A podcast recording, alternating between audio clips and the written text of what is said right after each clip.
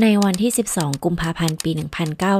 1982 แม่น้ำชินมุนริเวอร์ มีคนพบชิ้นส่วนมนุษย์ค่ะ ลอยมาติดอยู่บนแม่น้ำ ชิ้นส่วนอันนี้เป็นชิ้นส่วนศพของหญิงสาวนิรนามค่ะ ร่างกายของเธอถูกตัดออก 7 ท่อนนะคะ สิ่งที่พบเนี่ยก็เป็นแค่บางส่วนของร่างกายเธอเท่านั้นค่ะ ในช่วงปี 1980 เนี่ย มันเป็นอะไรที่ยากมากนะคะ ที่จะบอกว่า เหยื่อคนนี้เป็นใครแล้วก็ชื่ออะไร แต่ในความโชคร้ายก็ยังมีความโชคดีอยู่บ้างนะคะ เพราะว่าที่ชิ้นส่วนของเธอเนี่ยมีรอยสักอยู่ค่ะตำรวจเนี่ยสืบสาวไปได้จนรู้ว่า เธอเป็นหญิงบริการที่ทำงานอยู่ในย่านจิมซาจุยนะคะ และการหายตัวของเธอและพบศพเนี่ยเป็นแค่เพียงจุดเริ่มต้นของคดีที่น่าสะพรึงที่สุดของฮ่องกงค่ะ แลมกอวาน ฆาตกรขวดโหลหรือว่า The Jazz Murderer ค่ะ ฆาตกรชื่อดังของเกาะฮ่องกงค่ะ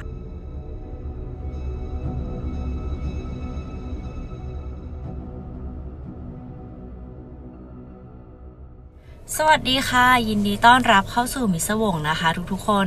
ก็จากที่เล่าเกริ่นไปในตอนแรกนะคะ เรื่องราวในวันนี้ก็จะเกี่ยวกับฆาตกรต่อเนื่องค่ะ เพราะฉะนั้นสำหรับใครที่เป็นคอทรูครามนะคะ ก็น่าจะค่อนข้างพอใจในตอนนี้นะคะ แต่สำหรับใครที่มองหาอะไรที่มันแบบเบาๆลงหน่อยอะไรเงี้ยก็อาจจะต้องข้ามไปตอนอื่นก่อนนะคะ นอกเรื่องนิดนึงก็คือมิเริ่มออกกำลังกายแล้วนะคะ ทุกๆ คนตบมือให้ตัวเองตบมือให้ตัวเองจริงๆเพราะว่าไม่เคยออกกำลังกายเลยนะคะสำหรับใครที่ เออเป็นคนที่ออกกำลังกายอยู่แล้วเป็นสายฟิตอะไรอย่างเงี้ยสามารถคอมเมนต์ได้เลยนะว่า มีแบบทริคยังไง เพราะว่าเราอะเป็นคนแบบไม่มีแรงเลยค่ะ คือยกดัมเบลแบบอะไรสองโลอะก็คือเวียนหัวหมดแรงค่ะก็คือสามารถ sit-up ได้แค่แบบ15 ที max ไม่ไหวแล้วเนี้ย ก็พยายามที่จะแบบกินโปรตีนกินอะไรแต่มันก็แบบไม่ค่อยช่วยเท่าไหร่ ถ้าเกิดใครมี trick อะไรก็ แชร์กันได้นะคะ แล้วก็อยากให้ทุกคนเนี่ยเริ่มออกกำลังกายค่ะ โดยเฉพาะช่วงนี้นะคะ คือฝนตกเยอะมาก แล้วก็คนไม่สบายเยอะนะคะ การออกกำลังกายก็อาจจะช่วยให้แบบเราภูมิแพ้ดีขึ้นอะไรขึ้นกล้าพูดออกมาสามครั้งนะคะโอเคค่ะ ก็ไม่นอกเรื่องแล้วถ้าเกิดว่าพร้อมแล้วนะคะ ก็ไปฟังตอนในวันนี้กันเลยค่ะ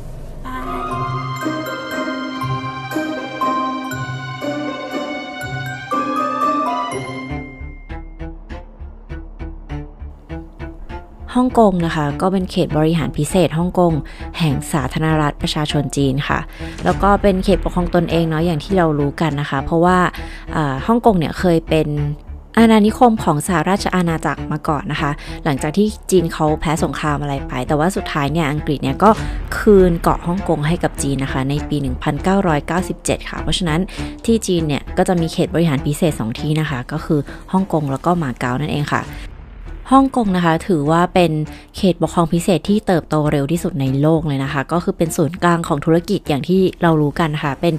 ผู้ส่งออกนำเข้ารายใหญ่อันดับ 9 ของโลกนะคะ ฮ่องกงบริหารเศรษฐกิจแบบผสมค่ะ คือในระบบทุนนิยม แล้วก็มีการเก็บภาษีต่ำและมีการค้าเสรีด้วยค่ะ แต่ในขณะเดียวกันเนี่ย มันก็มีความเหลื่อมล้ำของทางเศรษฐกิจในระดับสูงเช่นกันค่ะ คือมันฟังดูเหมือนกับทุกคนจะมีชีวิตสบาย แต่ว่ามันก็ไม่ได้เป็นอย่างนั้นเนาะ คนที่ประสบความสำเร็จเนี่ยก็จะแบบ สบาย แต่ว่าคนที่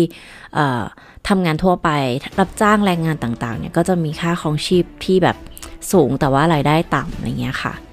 และในช่วงปี 80 นะคะ นอกจากฮ่องกงเนี่ยจะแบบพัฒนาตัวเองไปอย่างรวดเร็วแล้วทางด้านเศรษฐกิจนะคะ ยังมีอีกอย่างหนึ่งที่มันพัฒนามากๆเลยเนี่ยก็คือเรื่องของภาพยนตร์ค่ะ เรื่องหนังเรื่องการถ่ายหนังอะไรต่างๆนะคะ ก็คือส่งออกหนังมากมายนะ หลายๆ คนจะต้องได้ดูหนังจากดาราฮ่องกงนะคะ เช่นเฉินหลง บูสลี จอห์นวู ชีเคอนะคะ ที่มาพลิกโฉมหน้าหนังฮ่องกงด้วยกันแบบว่าสร้างหนังมาเฟียฮ่องกงให้แบบเราจำภาพเป็นจนทุกวันนี้นะคะ หรือว่าโจเหวินฟ้าเจ้าพ่อซิงไห่อ่าและที่ลืมไม่ได้เลยนะคะ ก็คือหลิวเตอร์หัวค่ะอะไรนะผู้หญิงฆ่าขยะแตะใช่ไหมแต่ว่าช่วงนั้นก็น่าจะเป็นปี 90 แล้วนะคะ แล้วก็มีผู้กำกับที่แบบ เกิดขึ้นมามากมาย แล้วก็เป็นยุคทองมากๆนะคะ อย่างที่ถ้าแบบเออเราจะรู้จักหน่อยก็อาจจะเป็นวองกาไวนะคะ เจ้าพ่อหนังความเหงานั่นเองนะสายเหงาหนังหว่องนะคะ ซึ่งเรื่องราวในวันนี้นะพูดจริง ๆ แล้วมันก็คือเป็นธีมของหนังหว่องกาไวนะคะ แต่เป็นหนังหว่องกาไวในคดีฆาตกรรมค่ะทุกคน เพราะว่าเรื่องราวของเราในวันนี้เนี่ยเกิดขึ้นใน scene แบบว่าฮ่องกงตอนกลางคืนนะคะ แล้วก็จะเป็นแบบ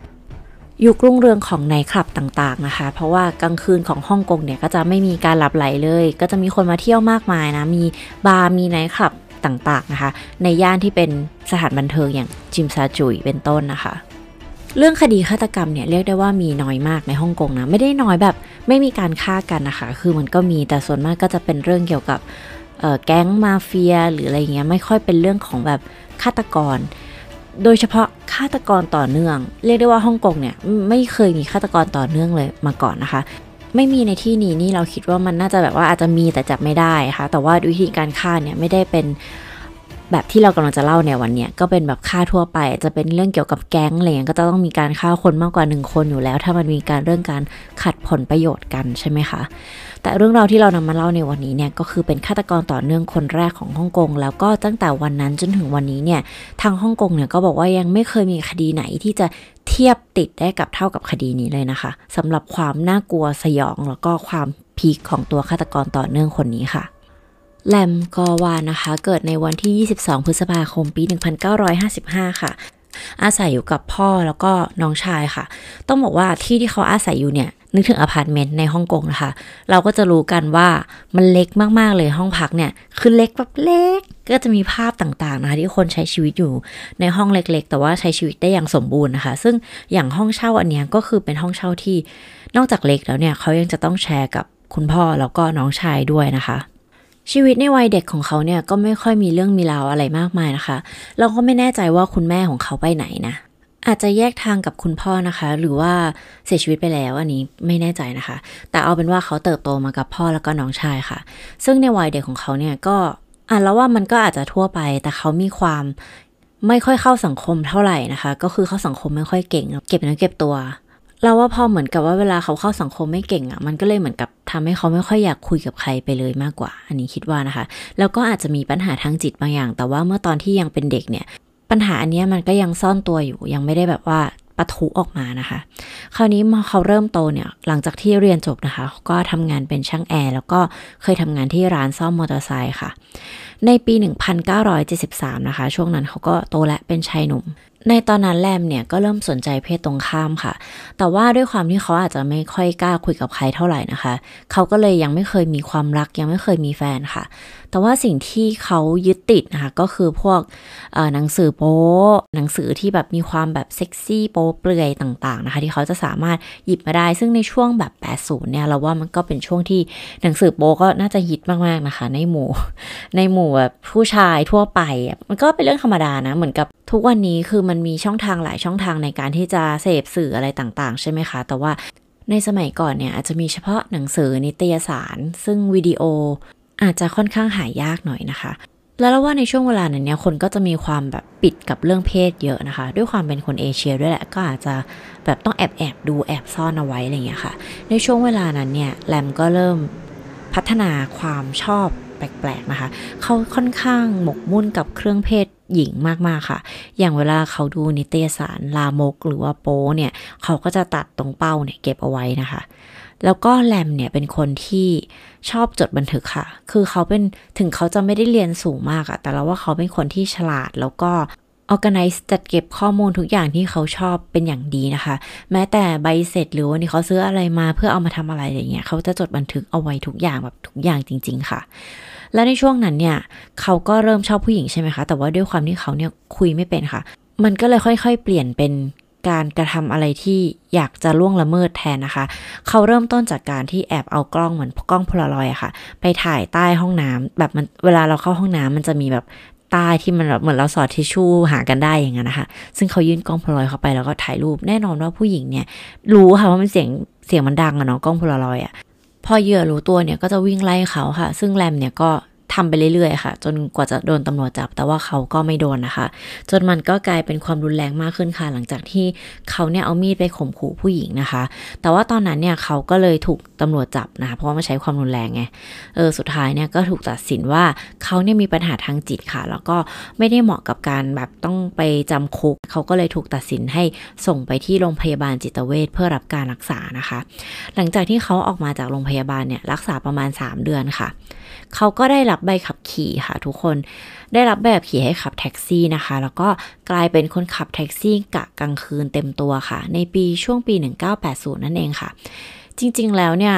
อย่างหนึ่งที่เขาชอบมากๆนะคะ ก็คือการถ่ายภาพค่ะ การถ่ายภาพด้วยกล้องฟิล์มนะคะชุก80 ก็ยังเป็นกล้องฟิล์มอยู่นะคะ เขาถ่ายภาพเก่งค่ะ แล้วก็เป็นสมาชิกชมรมถ่ายภาพหลายแห่งเลยทีเดียวนะคะ และการที่เขาได้ขับรถกะกลางคืนเนี่ยมันเป็นอะไรที่ เข้าทางเขามากเพราะว่าเขาเนี่ยไม่ได้ชอบพูดคุยกับคนมากเท่าไหร่นะคะ แล้วกะกลางคืนเนี่ยมันก็สามารถเลือกได้ว่าเขาจะเลือกผู้โดยสารคนไหนขึ้นมา หรือว่าไม่เลือกหรือว่าจะทำงานเนี่ยมันค่อนข้างเงียบกว่าตอนกลางวันนะคะ และอีกอย่างหนึ่งเราคิดว่าเขาตั้งใจเลือกกลางคืน เพราะว่ากลางคืนเนี่ยมันเหมือนเป็นโลกของเขาอะค่ะ เหมือนเวลาที่เขาขับรถเนี่ยเขาสามารถที่จะตะเวนดูแล้วก็มองเหยื่อมองอะไรอย่างเงี้ยได้นะคะ เขาคงรู้สึกว่ากลางคืนเนี่ยมันเป็นเพื่อนเขาค่ะ แลมกอวานนะคะ ก็ใช้ชีวิตคนเดียวขับรถไปเรื่อยๆ แบบนี้ตลอดค่ะตัวของเขาเนี่ยทำงานกลางคืนส่วนคุณพ่อกับน้องชายของเขาเนี่ยจะทำงานในช่วงกลางวันนะคะ เพราะฉะนั้นเขาเนี่ยจะแทบไม่เจอใครเลยค่ะ เมื่อเขากลับไปที่บ้านนะแล้วก็เข้านอน ตอนเช้าเนี่ยครอบครัวเขาก็ไปทำงานกันหมดแล้วค่ะ เขาก็จะใช้ชีวิตเงียบๆในช่วงกลางวันแค่เพียงคนเดียวนะคะ แล้วก็ออกมาขับรถในตอนกลางคืนค่ะ จนถึงปี 1982 ค่ะ เขาก็พบกับเหยื่อรายแรกค่ะ ที่ย่านจิมซาจุยนั่นเองนะคะ ผู้หญิงคนหนึ่งค่ะ เธอเป็นแดนเซอร์ค่ะ ชื่อชันฟวงเอียนนะคะ เธออายุแค่เพียง 21 ปีเท่านั้นค่ะ หลังจากที่เธอทำงานทั้งคืนนะคะ เราก็ออกมากินดื่ม รับประทานอาหารกับเพื่อนเนี่ย เธอก็ค่อนข้างแบบเมาประมาณหนึ่งเลยนะคะ เธอจึงโบกแท็กซี่ค่ะ แล้วก็กลับบ้านนะคะ แท็กซี่คันนั้นคือแท็กซี่ของแลมค่ะ อย่าลืมนะคะว่าในจุดนี้เนี่ยเขายังไม่เคยก่อคดีฆาตกรรม หรือว่าทำร้ายใครเป็นเรื่องเป็นราวเลยนะคะ แต่ว่าในคืนนี้มันมีอะไรบางอย่างเปลี่ยนไปค่ะเมื่อเขารับเธอขึ้นมาบนรถนะคะ นอกจากเธอจะเมามากแล้วเนี่ย การแต่งเนื้อแต่งตัวของเธอเนี่ยก็อาจจะค่อนข้างล่อแหลมนะคะ เธอบอกบอกทางไม่ค่อยรู้เรื่องะค่ะ ด้วยความที่แบบเธอเมาอย่างเงี้ย เธอก็จะขอให้เขาเนี่ย หยุดรถเพื่อให้เธอแบบอ้วกบ้างแหละอะไรบ้างแหละ แบบเวียนหัวอะไรเงี้ยค่ะ แล้วก็มีการแบบอาจจะอ้วกในรถเขา ซึ่งมันทาให้เขาเนี่ยโมโหมากๆเลยค่ะ แลมบอกว่าอะไรบางอย่างในตัวเขาเนี่ยมันเหมือนแบบมันทนไม่ไหวอีกต่อไปแล้วนะคะ เขาก็เลยจอดรถค่ะในที่เปลี่ยว เปิดที่เก็บของหน้ารถนะคะ หยิบลวดไฟฟ้าออกมาค่ะ แล้วก็อ้อมไปข้างหลัง เข้าไปรัดคอเธอค่ะ เธอดิ้นรนค่อนข้างน้อยนะคะ เพราะว่าเธอเนี่ยค่อนข้างเมามากอยู่แล้วนะคะ เขารัดคอเธอด้วยแรงมหาศาลนะคะ มันคือ first kill ค่ะ มันคือการฆ่าครั้งแรกค่ะ เพราะฉะนั้นผู้ที่เป็นฆาตกรเนี่ยจะต้องใช้แรงอันมหาศาลในการที่จะมั่นใจว่าเหยื่อเนี่ยจะไม่ขัดขืนแล้วก็ต้องเสียชีวิตแน่นอนนะคะ หลังจากที่มั่นใจแล้วว่าเหยื่อเนี่ยเสียชีวิตแน่นอนค่ะ แลมก็เปิดที่ท้ายรถแท็กซี่นะคะ จะมีกระสอบอยู่ค่ะ เขาเนี่ยเอาเธอใส่ไปในกระสอบนะคะ เป็นถุงใบใหญ่ๆเหมือนกระสอบอะค่ะ แล้วก็ไว้หลังรถค่ะ เขาขับรถ กลับไปที่อพาร์ตเมนต์ของตัวเองนะคะ แล้วก็มั่นใจว่าในช่วงเวลานั้นเนี่ยมันคงใกล้เช้าแล้ว คนก็ไม่ค่อยแบบไม่ค่อยมีค่อนข้างเงียบอะไรเงี้ยค่ะ เขาก็ลากกระสอบอันนี้ค่ะ ที่มีศพของชานฟวงเอียนนะคะ อยู่ข้างในค่ะ ค่อยๆ ลากกระสอบด้วยความระมัดระวังนะคะ ผ่านยามที่หลับอยู่นะคะ ยามเฝ้าอพาร์ตเมนต์นะคะ จนขึ้นไปถึงห้องของเขาค่ะ แล้วก็ยกโซฟานะคะ เอาศพของเธอเนี่ยซ่อนเอาไว้ใต้โซฟาค่ะ แล้วก็เข้าไปนอนค่ะ แน่นอนว่าตอนเช้าเนี่ยครอบครัวเขาก็คงต้องใช้ชีวิตปกตินะคะ นั่งบนโซฟาอันนั้นรับประทานอาหาร กินข้าวแต่งตัวพูดคุยกันดื่มชา เพราะว่ามันเป็นช่วงเช้าเนาะก่อนไปทำงาน ซึ่งพวกเขาเนี่ยไม่รู้เลยว่าโซฟาที่เขานั่งอยู่เนี่ยมีศพของผู้หญิงสาวคนหนึ่งอยู่ค่ะ ส่วนแรมที่เข้าไปนอนนะคะ ก็ได้แต่เฝ้าฝันคิดว่าพรุ่งนี้เนี่ยเขาจะทำอะไรกับศพก่อนดีนะคะ เมื่อครอบครัวทุกคนออกไปทำงานแล้วเรียบร้อยนะคะ แลมปูพื้นด้วยพลาสติกค่ะ แล้วก็ลากศพของเธอออกมาค่ะ เริ่มจัดท่าจัดทางการถ่ายรูปเธอค่ะ โดยเขาเนี่ยค่อยๆบรรจงเปลี่ยนท่าเธอไปเรื่อยๆนะคะ แล้วก็ถ่ายรูปเก็บไว้ค่ะ เริ่มจากการที่เธอใส่เสื้อผ้าก่อนนะคะ แล้วก็ค่อยๆตัดเสื้อผ้าของเธอออกนะคะ แล้วก็ถ่ายรูปศพของเธอค่ะ ด้วยท่าทางต่างๆ แบบอย่างที่เขาต้องการตลอดมานะคะ ก็คือว่าตอนนี้เนี่ยเขามีร่างอะไรวิญญาณเอาไว้ถ่ายรูปแล้วเรียบร้อยนะคะ สามารถที่จะตอบสนองความต้องการของเขาได้ทุกรูปแบบนะคะ ไม่ว่าเขาต้องการให้โพสท่าแบบไหนนะคะ แล้วก็มีอีกอย่างนึงค่ะ คือเขาเนี่ยเอาสกอตเทปสีดำค่ะ แปะไปที่ตาของเหยื่อค่ะ เพราะว่าเขาไม่ต้องการให้เธอเนี่ยจ้องมองเขาค่ะ หลังจากที่ถ่ายรูปต่างๆ เธอไว้แล้วเรียบร้อยนะคะ เขาก็เริ่มคิดว่าเขาจะต้องกำจัดศพค่ะ แต่เขาจะทำยังไงล่ะคะ เพราะว่านี่คือครั้งแรกค่ะ แล้วเขาก็ไม่ได้แพลนมาก่อนว่า เขาจะทำยังไงบ้างนะคะเขาก็เลยใช้เลื่อยไฟฟ้าค่ะ ทุกคนเลื่อยยนต์อะ หั่นศพค่ะ เป็นชิ้นส่วนทั้งหมด 7 ชิ้นนะคะ แล้วก็ตะเวนขับไปแบบว่าทิ้งตามที่นู่นที่นี่นะคะ และสองสามชิ้นเนี่ยเขาทิ้งลงในแม่น้ำค่ะ จนเป็นที่มาของการพบศพของเธอนั่นเองค่ะ แล้วมันก็เป็นอะไรที่น่าทึ่งมากๆนะคะ เพราะว่าอพาร์ตเมนต์ของเขาเนี่ยมันเล็กมากๆเลยค่ะ ทุกคนคือเล็กแบบว่าอพาร์ตเมนต์ในฮ่องกงอะคือมันเล็กจริง ๆ นะ แล้วคือเขาทำทั้งหมดเนี่ย ในห้องนอนของเขาอะค่ะ ห้องนอนที่เขาแชร์กับน้องชายอะแล้วหลังจากการที่เลือใช้เลื่อยไฟฟ้าเลื่อยศพแล้วเนี่ย มันก็ต้องมีเลือดมีเครื่องในมีอะไรต่างๆ ใช่ปะคะ ซึ่งเขาจำเป็นที่จะต้องทำความสะอาดทั้งหมด ก่อนที่ทุกคนจะกลับมาที่บ้านนะคะ ต่อให้เขาทำความสะอาดดีแค่ไหนอะเราก็ยังสงสัยอยู่ว่าเมื่อครอบครัวของเขากลับมาเนี่ย พวกเขาได้กลิ่นอะไรแปลกๆ หรือว่ารู้สึกอะไรแปลกๆ บ้างไหมนะ แต่ก็อาจจะไม่ เพราะว่าแลมกอวานนะคะ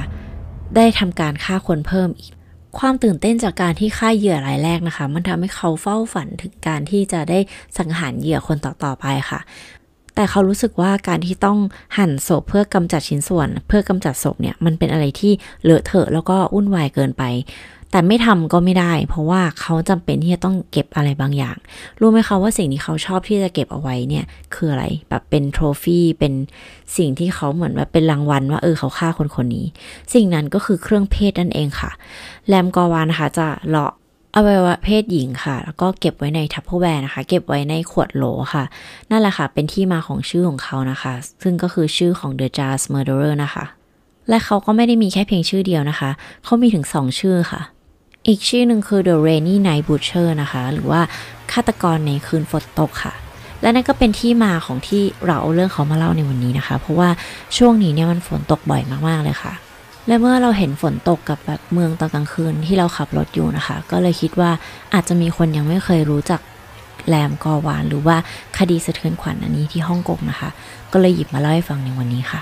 เมื่อเขาตั้งใจว่าจะต้องมีเหยื่อรายที่สองเนี่ย สิ่งที่เขาทำก็คือ การอ่านหนังสือเกี่ยวกับการผ่าตัดค่ะ เพื่อที่เขาจะได้หาวิธีที่ดีที่สุด อุปกรณ์ที่เหมาะสมที่สุดในการที่จะชำแหละศพ แล้วก็เก็บชิ้นส่วนเครื่องเพศเอาไว้นะคะ และที่เรารู้ทั้งหมดนี้ก็เพราะว่าเขาเนี่ยจดบันทึกทุกสิ่งอย่างนะคะ แม้แต่โน้ตเล็กๆว่าครั้งหน้าต้องทำแบบนี้นะ หรือว่าฉันซื้อเครื่องมือที่นี่นะ อันนี้ใบเสร็จราคาเท่านี้เพื่อเอามาทำนี้นี้นี้ในครั้งหน้าจนในที่สุดเหยื่อคนที่สองก็มาถึงค่ะ เหยื่อรายที่สองชื่อว่าชานวันคิดค่ะ เธออายุ 31 ปีนะคะ เธอหายตัวไปในย่านที่มีไนท์คลับเหมือนเดิมเลยค่ะสำหรับทุกๆ คนเนี่ย เธอได้หายตัวไปค่ะ แต่ว่าสำหรับแรมแล้วเนี่ย เขาได้ฆ่าเธอเหมือนกับเหยื่อรายแรกเลยค่ะ แต่ว่าครั้งนี้เนี่ย เขาทำมันได้ดีกว่าเดิมค่ะ ครั้งนี้เขาซื้อมีดผ่าตัดเมื่อผ่าแยกชิ้นส่วนที่เขาต้องการออกมานะคะ โดยเฉพาะอวัยวะเพศของเธอเนี่ยได้รับการเก็บรักษาเอาไว้อย่างดีค่ะ และเขาได้บันทึก การฆ่าเหยื่อรายที่ 2 นะคะ ชื่อบันทึกว่า The Serious Secret ค่ะ จริง ๆ มันเป็นภาษาจีนนะคะ เราไม่แน่ใจนะ แต่เนี่ยเขาแปลมาแล้วคือประมาณนี้นะคะ และร่างของเธอเนี่ยเขาก็เอาเก็บไว้ในกระสอบข้าวค่ะ และเอาไปทิ้งที่ถนนไทฮางคอสเวเบค่ะ ณเวลานั้นเนี่ยตำรวจยังไม่รู้นะคะ ว่าพวกเขากำลังเจอกับฆาตกรต่อเนื่องค่ะ เนื่องจากว่าศพที่เจอเนี่ยเป็นศพแค่เพียงรายแรกค่ะ แล้วก็เจอแค่เพียงร่างเดียวนะคะ ซึ่งก็คือเหยื่อรายแรกเนาะซึ่งรายที่2เนี่ยก็ยังเป็นคนหายอยู่ค่ะ ส่วนคนที่3นะคะ ตามมาอย่างรวดเร็วในปีเดียวกันเนี่ยแหละค่ะ คนนี้ชื่อว่าเลียงซันวันนะคะ เธออายุ 29 ปีค่ะ เป็นพนักงานทำความสะอาดนะคะ ซึ่งก็ทำงานในย่านไหนคลับ เช่นเดียวกันค่ะ เหยื่อคนนี้ก็ขึ้นแท็กซี่ของแรมนะคะ แล้วก็หายตัวไปค่ะ ในเดือนมิถุนายน ชะตากรรมของเธอนะคะ หลังจากขึ้นรถเขาไปแล้วก็คือถูกรัดคอจนเสียชีวิตอย่างรวดเร็วค่ะ เพราะว่าเขาเนี่ยต้องการเวลาที่จะบันทึกแล้วก็แยกชิ้นส่วนของเธอได้ง่ายขึ้นนะคะ แล้วก็ใช้เวลากับชิ้นส่วนศพของเธอได้นานขึ้นค่ะ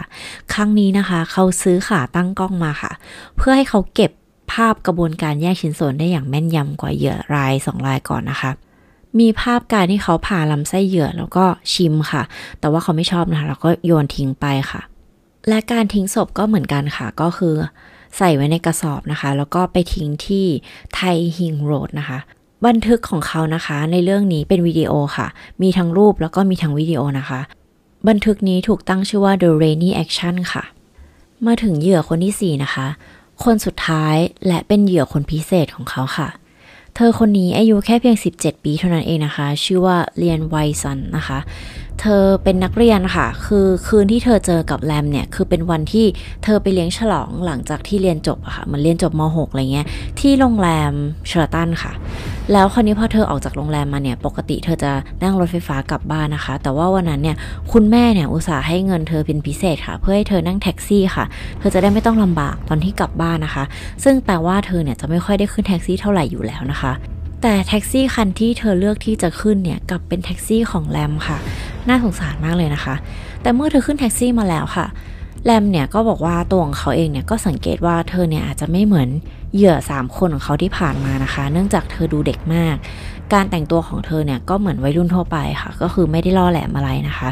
แล้วก็เธอไม่ได้เมา เธอดูขี้อายด้วยซ้ำนะคะ เขาก็พยายามที่จะชวนเธอคุย เลื่อยเปื่อยค่ะ เหมือนแบบเอาแล้วมาทำอะไรหรออายุเท่าไหร่เรียนอะไรอย่างเงี้ยค่ะ ก็คือสเปเหระนะคะทำให้เธอเนี่ยรู้สึกสบายใจที่จะอยู่ในรถของเขาค่ะ ทั้งสองคนเนี่ยก็พูดคุยกันตลอดทางเลยนะคะ แต่ว่าอยู่ดีๆเนี่ยเธอก็เริ่มสังเกตค่ะว่า ถนนที่เขากำลังไปเนี่ยไม่ใช่ทางที่จะกลับบ้านของเธอแน่นอนนะคะ เด็กสาววัย 17 ปีนะคะ ก็เริ่มตกใจค่ะตื่นตระหนกนะคะ แล้วก็ขอร้องให้เขาเนี่ยจอดรถค่ะ เมื่อสบโอกาสเนี่ยแรมก็ใส่กุญแจมือเธอค่ะ แล้วก็เหมือนแบบคล้องเอาไว้กับเบาะรถนะคะ เธอก็ร้องไห้ค่ะ แล้วก็ขอร้องให้เขาเนี่ยปล่อยตัวเธอเถอะ แต่ว่าเขาเนี่ยก็ไม่ปล่อยค่ะ จริง ๆ แรมบอกว่าตอนนั้นเนี่ยเขาตั้งใจที่จะแบบไม่อยากฆ่าเธอนะ เหมือนกับเขารู้สึกว่าเธอไม่ได้ฟิตโปรไฟล์อะ มันไม่เหมือนกับผู้หญิงที่เขาเลือกมาฆ่าทั้ง 3 คนที่ผ่านมาค่ะ แต่ว่าลึกๆแล้วเนี่ยมากกว่านั้นเนี่ยเขารู้สึกชอบเธอค่ะ เขารู้สึกว่าเขามีความสุขในการที่เธออยู่ในรถด้วยค่ะ เขาก็ขับรถตะเวนไปเรื่อยๆนะคะ ไม่ยอมจอดรถค่ะ ทั้งคู่เนี่ยใช้เวลาอยู่ในรถเกือบทั้งคืนเลยนะคะ จนในที่สุดเนี่ยมันมีอยู่ช่วงเวลาหนึ่งที่เขาจอดรถค่ะ แล้วก็คุยกับเธอไปเรื่อยๆนะคะ จนทั้งสองเนี่ยเผลอหลับไปค่ะ แบบงีบหนึ่งนะคะ แต่เมื่อเขารู้สึกตัวค่ะ เขาก็มองไปที่เหยื่อนะคะ แล้วก็คิดว่ายังไงเขาก็ต้องฆ่าเธอค่ะ เขาก็เลยตัดสินใจรัดคอเธอด้วยสายไฟค่ะ และเมื่อเธอเสียชีวิตนะคะ เขาก็พาร่างของเธอกลับไปที่อพาร์ตเมนต์ค่ะ แต่ว่าครั้งนี้มันไม่เหมือนครั้งอื่นนะคะ กับคนอื่นเนี่ยเขาแค่เพียงถ่ายรูปค่ะ ท่าทางต่างๆ ที่เขาต้องการตามจินตนาการของเขานะคะ แต่กับเหยื่อวัย 17 ปีนี้ค่ะ เขามีอะไรกับร่างที่ไร้วิญญาณของเธอค่ะ หรือว่า necrophilia นั่นเองนะคะ และเขาได้ถ่ายวิดีโอเหตุการณ์ทั้งหมดเอาไว้ด้วยค่ะ ตั้งแต่ตอนที่เธอยังใส่เสื้อผ้าอยู่จนถึงการที่เขาก็ทำการมีอะไรกับศพนะคะ ซึ่งตำรวจที่สืบคดีนี้เนี่ยเป็นเป็นคนจีนนะคะ ก็ได้พูดว่าก่อนที่เขาจะกระทำชำเราร่างอะไรวิญญาณของเธอเนี่ย เขาหันมามองกล้องค่ะ แล้วก็ยิ้ม ซึ่งตำรวจบอกว่ามันเป็นยิ้มที่ตำรวจคนนี้ไม่มีวันลืมเลยนะคะ เพราะมันเป็นยิ้มที่ชั่วร้ายมากๆค่ะ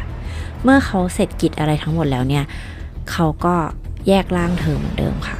ร่างของเธอนะคะ ถูกยัดไว้ในกระสอบค่ะ แล้วเอาไปทิ้งที่ไทฮิงโรดเหมือนเดิมนะคะส่วนวิดีโอเนี่ย หรือว่าบันทึกเนี่ย ถูกเรียกว่า the fourth action ค่ะ หรือว่าการกระทำครั้งที่ 4 นั่นเองค่ะ จนถึงตอนนี้นะคะ ทุกคนอาจจะจำได้ว่าเราบอกว่าเธอคนนี้เนี่ยเป็นเหยื่อคนสุดท้ายนะคะ เพราะว่าจริง ๆ ตอนนั้นเนี่ยตำรวจก็เริ่มสงสัยแล้วค่ะว่ามันมีหญิงสาวที่หายตัวไปนะคะ มากมายแต่ว่าด้วยความที่ 3 คนแรกเนี่ยอาจจะเป็นผู้หญิงที่ทำงานเกี่ยวข้องกับ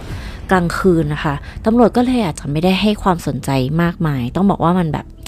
มันก็เป็นอะไรที่คลาสสิกทั่วโลกเนาะเพราะว่าตำรวจก็จะให้ความสนใจคดีคนที่ทำงานกลางคืนเนี่ยแบบค่อนข้างน้อยกว่า คนที่ทำงานปกติทั่วไปนะคะ โดยเฉพาะแบบผู้หญิงอะไรเงี้ยต้องบอกว่าทุกวันนี้ก็ยังเป็นอย่างนี้นะคะ ซึ่งสำหรับเราเราสึกว่าแบบแย่มากๆเลย น่าจะมีการเปลี่ยนอะไรตรงนี้ได้แล้วนะคะ เพราะว่าไม่ว่าจะทำอาชีพไหนก็คืออาชีพเหมือนกัน โดยเฉพาะอาชีพตอนกลางคืนเนี่ย เป็นอาชีพที่มีความเสี่ยงมากกว่าอาชีพธรรมดาทั่วไปเยอะเลยค่ะ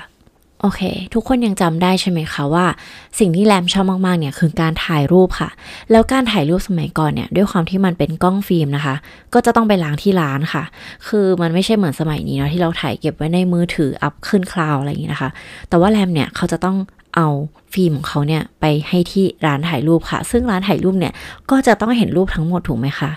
ซึ่งมันก็จะมีร้านถ่ายรูปร้านหนึ่งค่ะ ที่เขาเนี่ยรู้จักเป็นอย่างดีนะคะ แบบคือเขาอยู่ในชมรมถ่ายภาพ เพราะฉะนั้นเขาก็จะรู้จักคนมากมายประมาณหนึ่งที่เกี่ยวกับการถ่ายภาพนะคะ แล้วก็ในยุค 80-90 เนี่ยการใช้กล้องฟิล์มเนี่ยกำลังแบบดังมากๆเลยนะคะ คราวนี้ เขาก็จะเอาฟิล์มอันเนี้ยไปให้ช่างที่ develop รูปคนเนี้ยเป็นคนทำให้ค่ะ ซึ่งเขาก็สงสัยค่ะ เพราะว่าภาพที่ถ่ายเนี่ยมันเป็นภาพศพแล้วก็ภาพแบบภาพน่ากลัว ทุกคนแบบายตรงนี้ตรงนั้นของร่างที่ไร้วิญญาณนะคะ ซึ่งพนักงานเนี่ยก็ถามว่าแบบ เอ้ยทำไมมันเป็นแบบภาพแบบนี้อะไรเงี้ย ซึ่งแรมเนี่ยก็โกหกว่า อ๋อเขาว่าเป็นช่างภาพนอกเวลาให้กับห้องเก็บศพ แล้วก็จะถ่ายรูปศพทางกายวิภาพต่างๆอะไรเงี้ยค่ะ ซึ่งเอ่อคนที่เป็นคนล้างคนเนี้ยก็มองว่าหรอเออหรือว่ามันก็เป็นไปได้ คืออย่าลืมว่ายุคนั้นมันก็อาจจะยังแบบงงๆอยู่นะว่า ออหรือว่าจริงหรือว่าแรมก็ทำงานแบบในห้องเก็บศพจริง ๆ แล้วก็เนี่ยเป็นหนึ่งในรูปที่เขาจะต้องถ่ายเพื่อทำการวิจัยอะไรต่างๆนะคะ คราวนี้เขาก็กังวลค่ะว่า เอ้ย แต่ว่าภาพมันแบบมัน disturb มากเลยอะมันน่ากลัวมากๆอะคือเขาจะต้องเป็นคนทำคนเดียวแหละ แล้วก็เหมือนแอบทำเงี้ยค่ะ เพื่อรีบล้างรูปเนี่ยให้กับแลมนะคะแต่ว่าในวันที่ 8 สิงหาคมค่ะ ในปี 1982 เนี่ยแหละค่ะ แลมเนี่ยก็เอาฟิล์มม้วนสุดท้ายนะคะ ไปให้เขาค่ะ แล้วก็บอกว่าอยากได้รูปที่แบบขยายใหญ่กว่าปกติอะค่ะ ซึ่งที่ล้างฟิล์มสาขาเนี้ยไม่สามารถทำได้ค่ะ มันก็เลยถูกส่งไปอีกสาขาหนึ่งที่อยู่ที่เขตมงกกค่ะ คราวนี้มันก็เลยเป็นช่างเทคนิคอีกคนหนึ่งที่เป็นคนล้างรูปนะคะ ช่างเห็นรูปแล้วคือช็อกมากค่ะ คือแบบมันเป็นรูปศพอะแล้วเขาแบบไม่ได้รู้จักแรม แล้วก็ไม่ได้มีการโกหก พกลมปูเนื้อเรื่องมาก่อนนะว่าแบบเออทำงานที่ห้องเก็บศพอะไรเงี้ยพอเขาเห็นรูปการหั่นศพการกระทำชำเราอะไรต่างๆ แล้วเนี่ยเขาก็รีบแจ้งเจ้าของร้านค่ะพอเจ้าของร้านไม่เห็นก็คือชัดเลย พวกเขาเนี่ยก็เลยรีบโทรหาตำรวจค่ะ คราวนี้ตำรวจเนี่ยก็มาดักรอแรมในวันที่ได้รับรูปนะคะ ปกติล้างฟิล์มเนี่ยไม่ได้ได้เลยก็ต้องรอแบบมาเอาอะไรเงี้ยใช่ไหมคะ ซึ่งในวันที่ 18 สิงหาคมค่ะ แรมก็ไปเอาภาพแล้วก็โดนตำรวจจับทันทีค่ะ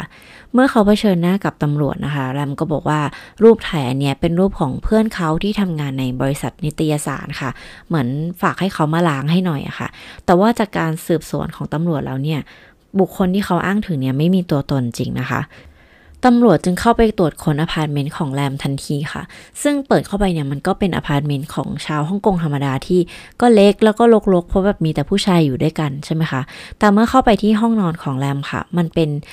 ที่นอนแบบสองชั้นนะคะ น้องชายเขานอนข้างบนส่วนตัวเขาเนี่ยนอนข้างล่างค่ะ และเมื่อเขาเปิดที่นอนทางข้างใต้ออกมาค่ะ จะพบกับ โหลแก้วนะคะ ที่เหมือนดองอะไรเอาไว้นะคะแล้วก็จะมีเหมือน Tupperware ที่มีอะไรอยู่ข้างในแปลกๆนะคะ พอเปิดออกมาเนี่ยกลิ่นก็แบบคละคลุ้งค่ะ ซึ่งที่เก็บในนั้นเนี่ยก็จะเป็นชิ้นส่วนแบบเครื่องเพศ หัวหนาวอะไรแบบนี้ค่ะ มีกล่องใส่กระสุนนะคะ และที่ peak มากๆเนี่ยก็คือมีรูปถ่ายแล้วก็วิดีโอค่ะ ที่เขาถ่ายทำเอาไว้ทั้งหมดและการจดบันทึกทั้งหมดนะคะ ที่เขาก็ทำไปกับศพทั้ง 4 คนค่ะ หลักฐานนะคะ ค่อนข้างมัดตัวแน่นมากๆเลย แล้วเมื่อการจับกลุ่มของเขาเนี่ยมันถูกเปิดเผยออกมานะคะ ก็ทำให้คนทางฮ่องกงเนี่ยตกตะลึงค่ะ จริง ๆ แล้วก็ตะลึงตั้งแต่การเจอศพแรกแล้วนะคะ คือพบชิ้นส่วนมนุษย์อะไรเงี้ยแต่ว่าด้วยความที่เรื่องราวเนี่ยมันยังไม่ได้รู้ว่าเกิดเหตุอะไรขึ้นบ้างเนี่ยก็อาจจะแบบ ยังไม่ได้ตกตะลึงมาก แต่พอเมื่อเรื่องราวมันคลี่คลายว่าฮ่องกงเนี่ยได้พบกับฆาตกรต่อเนื่องครั้งแรกนะคะ คือทั้งทั่วเกาะฮ่องกงเนี่ยเกิดอาการแบบตื่นตระหนกมากๆเลยค่ะ แล้วทุกคนเนี่ยก็อยากจะมาที่ศาลค่ะ เพื่อดูหน้าของแรมค่ะ เพื่อ เข้ามาฟังการตัดสินในศาลคนมากมายแบบแห่กันมา ทั้งนักข่าวทั้งคนทั่วไปอะค่ะ ก็คือเป็นคดีที่แบบพีคมาก ๆ เลยใช่ไหมคะ ส่วนการทำงานในศาลเนี่ยใช้ระบบเดียวกับอังกฤษนะคะ ก็ยังมีระบบลูกขุนอยู่ค่ะในณตอนนั้นนะแต่ว่าลูกขุนเนี่ยปกติจะต้องเลือกจากคนที่มีทั้งผู้หญิงทั้งผู้ชายใช่ไหมคะเพื่อจะแบบคละคละกันเนาะแต่ว่าในคดีนี้เนี่ยลูกขุนมีเฉพาะผู้ชายอย่างเดียวค่ะ เพราะว่าศาลเนี่ยมองว่า จากหลักฐานทั้งหมดประมาณพันกว่าชิ้นนะคะ ทั้งรูปภาพทั้งอะไรต่างๆ เนี่ย มันน่ากลัวเกินกว่าที่จะให้ผู้หญิงมาเป็นลูกขุนหรือให้ผู้หญิงมาอยู่ในศาลค่ะทางทนายของแรมนะคะ ก็ทีมกับหมออีกสองคนค่ะ ที่ประเมินเขานะคะว่าเขาเนี่ยอาจจะมีสภาพจิตที่ไม่ปกติค่ะ เพราะว่าในตอนนั้นเนี่ย ถ้าสมมติว่าเปิดไพ่ว่าเป็น จิตไม่ปกติปุ๊บเนี่ยเขาจะไม่ต้องเข้าคุกค่ะ แต่ว่าเข้าไปอยู่ในโรงพยาบาลบำบัดแทน พวกจิตเวชอะไรแบบนี้ค่ะ แต่ว่าศาลเนี่ยไม่เชื่อค่ะ เพราะว่าจริงๆอะการที่จะฆ่าโอเคเหยื่อรายแรกมันอาจจะเป็นไม่ได้ตั้งใจฆ่ามันแบบหุนหันพันแล่นแล้วก็ลงมือฆ่าเลย แต่ว่าเหยื่อรายที่สองที่สามที่สี่เนี่ย มันคือการแพลนมาอย่างดี ค่อยๆ ซื้ออุปกรณ์ที่ดีขึ้นเรื่อยๆ ค่อย ๆ เก็บการถ่ายเก็บรูปอะไรให้มันเนียบมากขึ้นเรื่อยๆ ซื้อขาตั้งกล้อง มีการไปตะเวนหาว่าจะเอาศพไปทิ้งที่ไหนอะไรเงี้ย คือยังไงมันก็คือการที่ตั้งใจฆ่าแน่นอนนะคะ แล้วก็มีสติสัมปชัญญะเต็มร้อย ในแง่ของการวางแผนนะ ไม่ได้พูดถึงว่าแบบทำไมถึงเป็นคนแบบนี้นะ คราวนี้พอศาลบอกว่าโอเค คุณมีอะไรจะพูดไหมนะคะ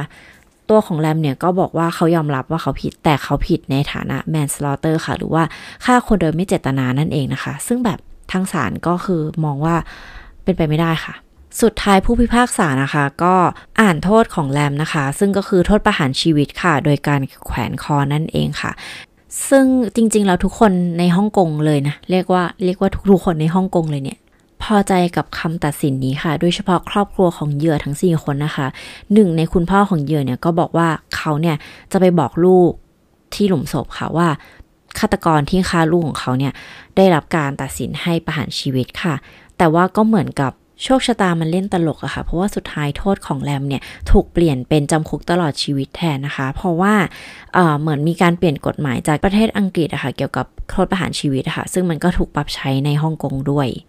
แลมกอวันนะคะ ยังมีชีวิตอยู่จนถึงตอนนี้นะคะ ก็ยังอยู่ในคุกค่อนข้างสุขสบายดีทุกอย่างค่ะ เป็นชายชราที่ใช้ชีวิตอยู่ในคุกนะคะ ทางผู้คุมเนี่ยก็บอกว่าเขาก็ค่อนข้างแบบ โซเชียลนะเหมือนคุยเก่งนะเวลาอยู่ในคุกก็มีคนรู้จักเยอะ แต่ว่าอย่างหนึ่งก็คือทางคุกเนี่ยไม่ให้ใครเข้าใกล้เขาเป็นพิเศษค่ะ ก็คือคุยกันได้ แต่ว่าไม่ให้เข้าไปอยู่ใกล้จนเกินไป เพราะว่าถือว่าเขาเป็นนักโทษอันตรายค่ะ ต้องคอยแบบจับตาดูอย่างใกล้ชิด ถึงตอนนี้เขาจะแก่มากๆแล้วนะคะ แล้วเวลาว่างของเขาเนี่ยเขาก็ชอบอ่านหนังสือพิมพ์ดูดวงอะไรทั่วไปแบบเป็นตาแก่ที่ใช้ชีวิตในคุกนะคะ ซึ่งสำหรับเราก็คือค่อนข้างแบบ ไม่แฟร์เลยสำหรับครอบครัวของเหยื่อทั้ง 4 คนที่ต้องแบบสูญเสียลูกสาว หรือพี่สาวน้องสาวหรือคุณแม่ของคนในครอบครัวไปนะคะ side note อีกนิดนึงนะคะ ด้วยความที่อพาร์ตเมนต์ของฮ่องกงเนี่ยมันเล็กมากๆเลย ตำรวจเนี่ยก็เลยไม่เชื่อว่าเขาเนี่ยกระทำคนเดียวค่ะ ตำรวจเนี่ยเชื่อว่าทางครอบครัวของเขาเนี่ยรู้เห็นเป็นใจด้วยนะคะ เพราะฉะนั้นตอนที่แลมถูกจับเนี่ย คุณพ่อแล้วก็น้องชายของเขาเนี่ยก็ถูกจับด้วยค่ะ แต่ว่าเมื่อหลักฐานมันแบบเปิดเผยออกมาทั้งหมดอะค่ะว่าเขาทำคนเดียวจริงๆ คือรูปถ่ายหรืออะไรทั้งหมดเนี่ย คือเขาทำคนเดียวตอนที่ยังไม่มีใครอยู่บ้านในช่วงกลางวัน ซึ่งมันทำให้ตำรวจเนี่ยเป็นช็อกนะคะ ว่าคนคนนึงทำได้ขนาดนี้เลยเหรอ สุดท้ายเขาก็ต้องปล่อยน้องชายกับคุณพ่อให้เป็นอิสระพ้นมนทินค่ะ แต่คำว่าพ้นมนทินก็คงพูดยากนะคะ เพราะว่าพวกเขาเนี่ยจะต้องกลับไปอยู่ที่ห้องห้องเดิมค่ะ ที่มันมีเคยมีคนถูกชำแหละศพอะค่ะ เพราะว่าหนึ่งก็คือเขาไม่สามารถขาย พื้นที่นี้ได้ค่ะ มันแบบทุกคนในฮ่องกงรู้อะว่าเออ ห้องเนี้ยเคยมีอะไรเกิดขึ้นนะคะ เพราะฉะนั้นมันไม่มีมูลค่าเลย แล้วก็ไม่มีใครซื้อด้วยนะคะ สุดท้ายเนี่ยพวกเขาก็จะต้องใช้ชีวิตอยู่ในห้องนี้ ตั้งแต่วันที่แรมถูกจับจนถึงทุกวันนี้ค่ะ เราเชื่อว่าชีวิตเขาเนี่ยคงไม่ง่ายแน่นอนนะคะ เพราะว่า เขาได้ชื่อว่าเป็นแบบครอบครัวของฆาตกรค่ะ มันจะต้องมีคนไม่เชื่อค่ะว่าแบบพวกเขาไม่รู้เห็นเลยหรอ หรือว่าพยายามจะมาดูหรือพยายามจะแบบก่อกวนการใช้ชีวิตของพวกเขาค่ะ ซึ่งเอาจริง ๆ คือ ถ้าเขาไม่รู้เรื่องเลยจริง ๆ ซึ่งเราคิดว่าเขาก็อาจจะไม่รู้จริง ๆ นะคะก็คือเป็นอะไรที่น่าสงสารค่ะ เพราะว่าทั้งคุณพ่อแล้วก็น้องชายเนี่ยก็เหมือนเหยื่ออีกคนหนึ่งของแลมกอวานค่ะ เรื่องราวของเขาก็จบแต่เพียงเท่านี้นะคะ จริง ๆ เราหยิบเรื่องนี้มาเล่าเพราะว่าหนึ่งก็คือช่วงนี้มันฝนตกค่ะ แล้วเวลาเห็น mood แบบกลางคืนเหงาเหงาหว่องหว่องแล้วฝนตกเนี่ยเราก็จะนึกถึงคดีนี้ตลอดเลยค่ะ ก็เลยคิดว่าเออหยิบมาเล่าให้ฟังกันสักหน่อยดีกว่านะคะ ข้ามมาคดีฮ่องกงบ้าง 2 นะคะ ก็คือกระแสของหนังเรื่องเจฟฟรีย์ดามเมอร์นะคะ ซีรีส์สิเออซีรีส์เจฟฟรีย์ดามเมอร์ใน Netflix นะคะ จริง ๆ ก็ถูกสร้างมาไม่รู้กี่ครั้งแล้วเนาะเรื่องราวของเขาเนี่ยเจฟฟรีย์แล้วก็แลมนะคะ มีหนึ่งอย่างที่เหมือนกันก็คือจริง ๆ มีหลายอย่าง แต่ว่าอย่างหนึ่งที่โดดเด่นมาก ๆ เลยก็คือเป็นฆาตกรที่ฆ่า เพราะว่าเรื่องราวของ ความต้องการบางอย่างเกี่ยวกับเพศนะคะ อย่างเจฟฟรีย์ดามเมอร์เนี่ยเขาเป็นเเกย์ใช่ไหมเป็นชายรักชายแล้วเขาก็ต้องการที่จะเก็บเหยื่อ เอาไว้เป็นเพื่อนเป็นเหมือนกับอยู่กับเขาตลอดเวลา เก็บทั้งชิ้นส่วนแล้วก็ทั้งกินบ้างอะไรเงี้ยบริโภคเข้าไป แต่ว่าอย่างของแรมเนี่ยจริง ๆ ก็คล้ายๆกันนะคะ ทั้งคู่เนี่ยค่อนข้างไม่สามารถที่จะเข้าสังคมได้ แต่ถ้าอยากจะพูดคุยกับคนทั่วไปเพื่อที่จะต้องการอะไรบางอย่างจากเขาอะเหมือนแบบ หลอกล่อคุยให้แบบเบี่ยงเบนความสนใจอะไรเงี้ยทำได้ แต่ว่าถามว่ามีอิโมชันอลที่ต้องการที่จะสื่อสารกับคนอื่นไหม หรือว่าพูดคุยเหมือนคนปกติทั่วไป มีอารมณ์มีความรู้สึกเนี่ยไม่มี อย่างเจฟฟรีย์ดามเมอร์เนี่ยเราก็มองว่าเขาก็คงมีเหยื่อบางคนนะ ที่เป็นคนพิเศษของเขา น่าจะเป็นเหยื่อรายแรกที่เป็นฮิชไชเกอร์ที่แบบที่เขารับมาที่บ้านแล้วสุดท้ายพอเหยื่อจะกลับเขาก็เลยฆ่านะคะ ส่วนของแรมเนี่ยก็คือ เด็กสาววัยสิบเจ็ดที่มีการพูดคุยกับเขาจนเขารู้สึกว่าเขาสบายใจแล้วก็อยากที่จะไม่ฆ่าเธอ แต่ว่าสุดท้ายทั้งคู่ก็คือทำเหมือนกันก็คือฆ่าค่ะ เพราะว่าความรู้สึกความต้องการในการที่จะฆ่าเหยื่อมันรุนแรงยิ่งกว่านะคะ เขาเกิดมาเพื่อเป็นฆาตกรกันนะทุกคนมันยากที่เราจะเข้าใจว่าพวกเขาคิดอะไรอยู่ แล้วก็รู้สึกอะไร เราเนี่ยดูบทสัมภาษณ์ของเจฟฟรีย์ดามเมอร์มาก็เยอะนะ เพราะว่า คือถ้าเกิดว่าใครที่ชอบ True Crime เนี่ย พวกคดีอย่างเงี้ย ก็จะเป็นคดีแรก ๆ เลยที่เราแบบได้ข้อมูลมาเยอะ เพราะว่ามันมีทั้ง documentary มีทั้งหนัง มีทั้งบทสัมภาษณ์ มีทั้งหนังสืออะไรเงี้ย ซึ่งแบบฆาตกรรม การฆาตกรรมของเขาเนี่ยเป็นอันแรก ๆ เลยที่เราแบบอ่านนะเราแบบโหยโหดจังวะอะไรเงี้ยเราก็อยากรู้ว่าเออเขาคิดอะไรอยู่ แต่ไม่ว่าเราจะอ่านมากแค่ไหนหรือว่าดูมากแค่ไหนค่ะ ก็ไม่มีวันเข้าใจค่ะว่าเขาคิดอะไร เพราะถ้าเรารู้เนี่ย เราก็ไม่น่าจะปกติแล้วแหละ จริง ๆ ตอนแรกก็มีคนถามว่าทำไมไม่เล่าเรื่องของเจฟฟรีย์ดามเมอร์นะคะ เพราะช่วงนี้ก็เป็นกระแสอยู่ แต่ว่าก็มองว่าเรื่องของเขาเนี่ยถูกเล่ามาเยอะมาก ๆ แล้วนะคะ แบบมีครอบคลุมทุกภาษานะคะ เพราะฉะนั้นเราคิดว่าทุกคนน่าจะรู้เรื่องของเขาเป็นเป็นอย่างดีแล้วนะคะ เราก็เลยไม่เล่าดีกว่า อะ เก็บเรื่องของแลมกอวานมาเล่าให้ฟังแทนค่ะ หลักฐานในคดีของแลมกอวานที่ทุกคนจะต้องดูนะคะ ถ้าเป็นตำรวจสืบสวน ฟิล์ม negative 696 รูปนะคะ ฟิล์ม positive 1,500 สไลด์ค่ะ รูปถ่าย 1,900 รูปนะคะ ที่เขาจัดเป็นอย่างดีเป็นเซตนะคะ แล้วก็ 3 วิดีโอเทปค่ะ ซึ่งเป็นวิดีโอเทปของเหยื่อรายที่ 2 3 4 นั่นเองค่ะก็ขอจบเรื่องของแลมกอวานแค่เพียงเท่านี้นะคะ ก็หวังว่า episode นี้นะจะเป็น episode ที่น่ากลัวแต่ให้ความรู้หรือว่าประโยชน์ไม่มากก็น้อยนะคะ ถ้าเกิดว่าเล่าในจุดไหนเนี่ยงงไปต้องขออภัยด้วยนะคะ แล้วก็ข้อมูลทั้งหมดเนี่ยก็มาจาก documentary ต่างๆ ที่ดูมาค่ะเราพบกันใหม่ในตอนหน้านะคะ อย่าลืมดูแลสุขภาพทางกายและใจค่ะสำหรับวันนี้สวัสดีค่ะ